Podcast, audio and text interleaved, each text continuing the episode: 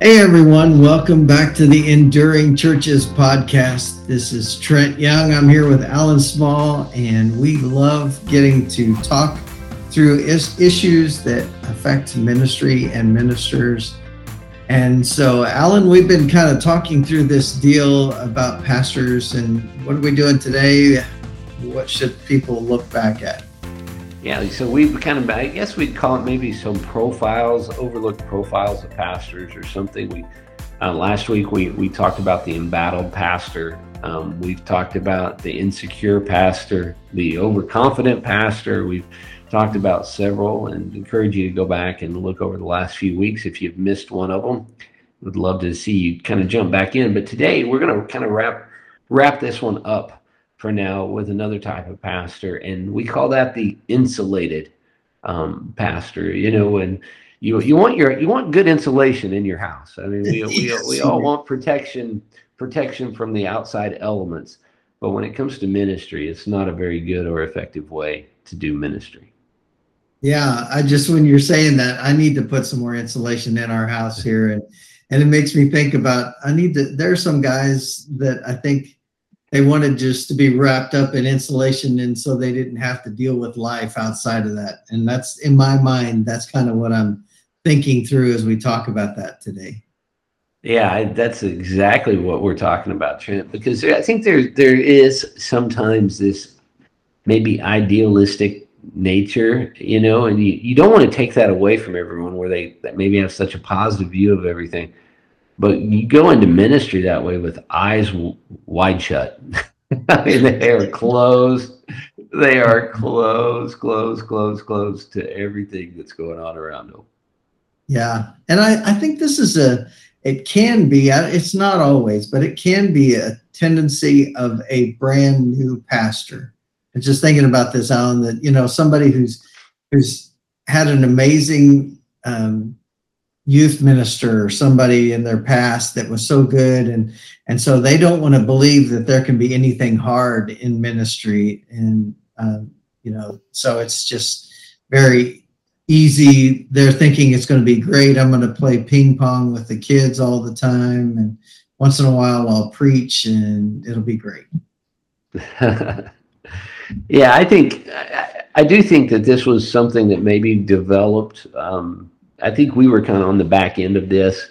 There was an era in the church growth movement where churches were kind of driven by solid youth ministries. And you could live your life in student ministry and, and really not have a care in the world, not have a problem in the world. You know, you could have uh, Christian music all the time and Christian environment everywhere you went, and you didn't have to worry about the outside world. And you, and you don't know how lost the world around you really is. And you go into ministry thinking that, oh, it's not so bad, like you said. That, you know, everyone everyone's naturally going to want to love Jesus, and everyone's going to love Jesus the same way that I love Jesus, and and you you find out you find out pretty quickly that that's not exactly how it is. Yeah, and those you know folks that have been in church for a long time, we begin to believe that unbelievers are going to act like believers. And we're shocked when they don't.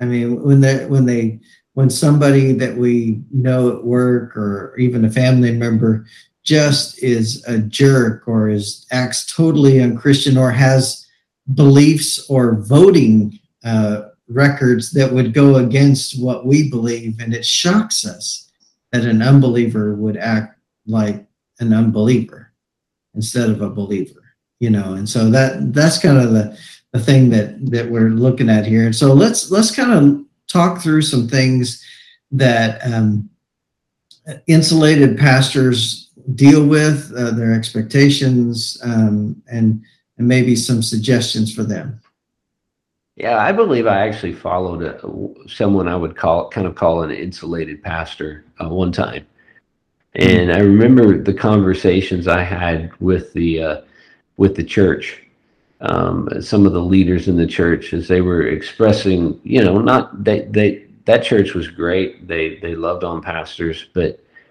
the pastor had a hard time relating um, to someone who who was lost in the community and really had a hard time finding ways to to bridge a gap. And that's because they they really didn't know what was in the world outside the church. And I think that's the first thing. You, you really don't know really what's going on in the world outside outside the church. Mm-hmm.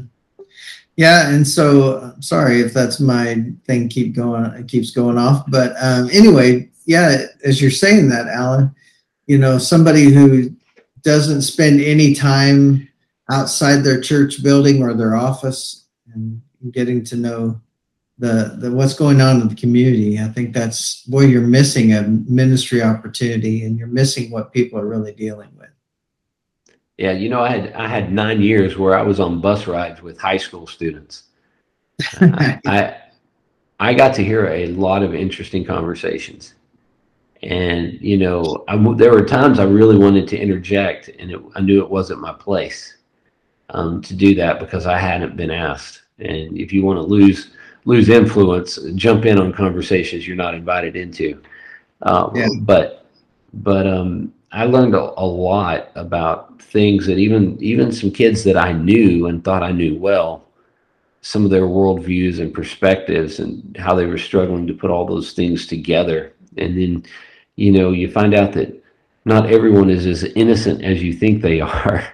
Yeah. In certain areas. And so yeah, yeah, I think you can go into that and, and assume that that you know no one's had a rough past that no that no mm-hmm. one's going through a rough present and you're you're just closed off to what's going on yeah this not only affects what you just said that not only affects pastors but i'm thinking of youth ministers and children's ministers um, there's a lot of our kids that have been through way more and know know more about stuff that we're like oh my gosh i didn't know anything about that you know and so they have lived through hard lives and it affects them. Yeah, let me put it this way. When I first started ministry, I said, Oh, you teenagers, I just want you to know you can't tell me something that's going to shock me. I would not say that anymore. Oh, no. Yeah, because there's I, I've, I've been blown away. I, have been shocked beyond shocked at, at times. And, mm-hmm. and I've learned, wow, there's, there's whole new uh, uh, elements of things going on that I, I don't even have a clue um, mm-hmm. how how those things are going on, and so and it, it, messes with your sense of expectations. I mean, you you go in and, and you think, well, everything is going to be this way. You know, every week I'm going to give an altar call, and someone's going to come, and and it's going to be sweet, and you know, every Sunday we're going to sing Kumbaya, you mm-hmm. know, and and you find out that ministry is not that way. You know, we talked about the embattled pastor, but not everyone likes every sermon you preach, and not everyone likes everything you say. Yeah, yeah, that's true. And expectations, Dana and I, when we we met with a lot of couples, and um, over, you know, talking about expectations to begin with, and expectations we always said were landmines, right? Um, because when those aren't met, it, the fight starts. And I think when we come in, especially with a false set of expectations in ministry, it can cause fights, it can cause struggles and anger and disappointment.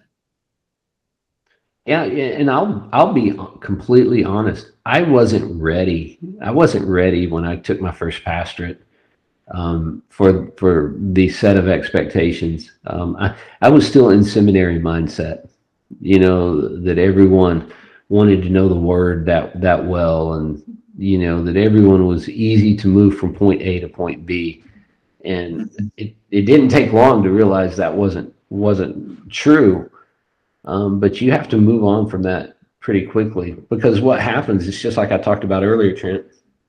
You're not able to relate um, to your church family, and the ability to relate to people is essential in ministry. That's exactly what God did um, for us.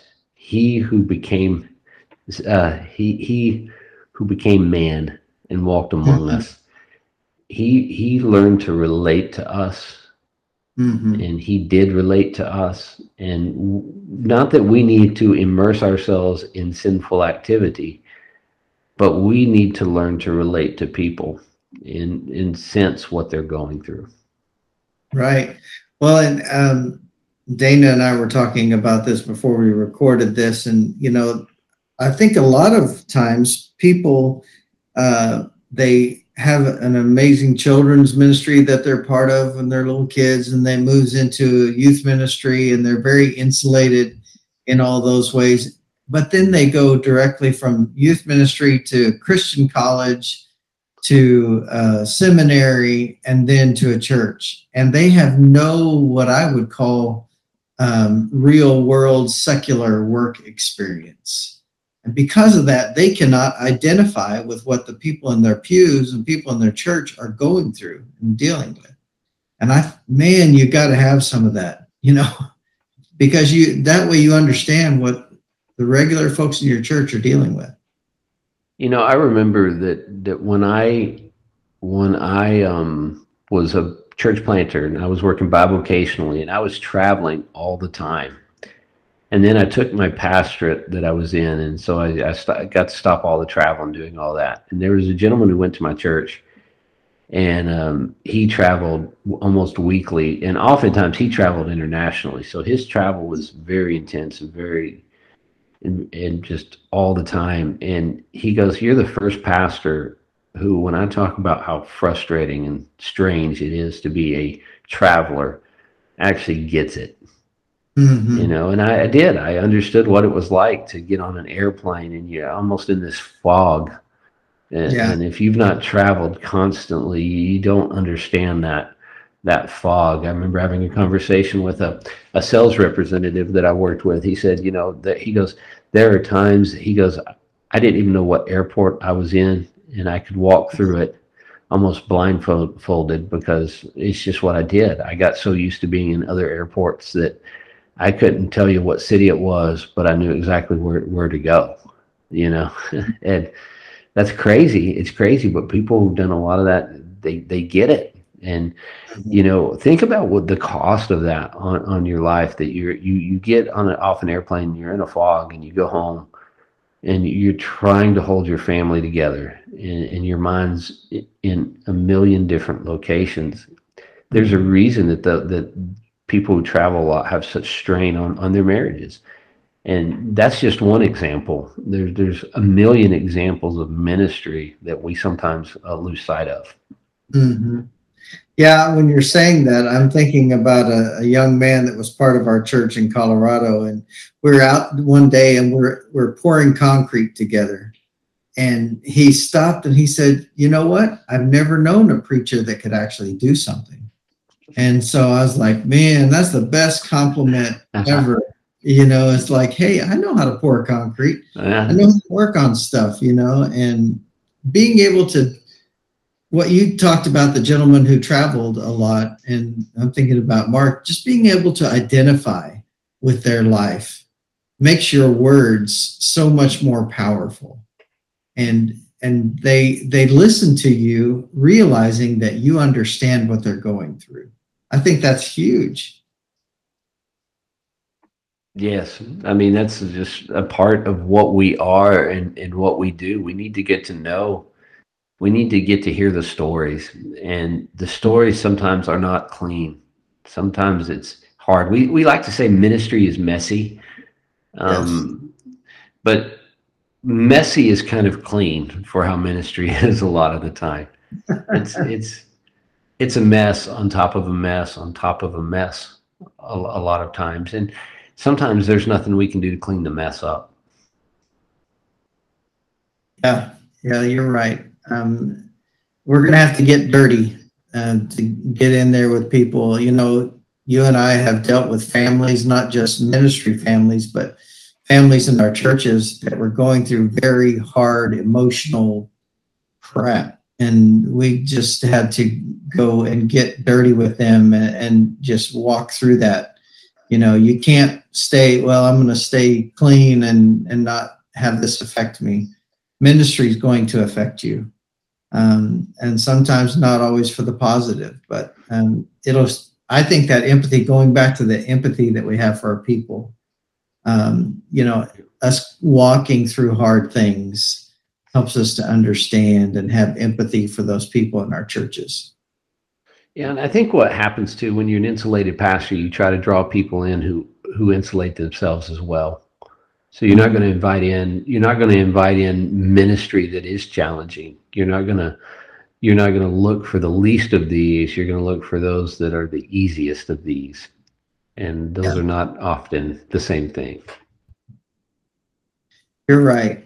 And so today, you know, we've been doing this whole series about um, the different types of pastors or different struggles that pastors have. And today we kind of are ending this series with the insulated pastor. And, and you know, we want you to have, um, to get in there and do life. Um, discipleship is life on life. And so you can't do that as an insulated pastor.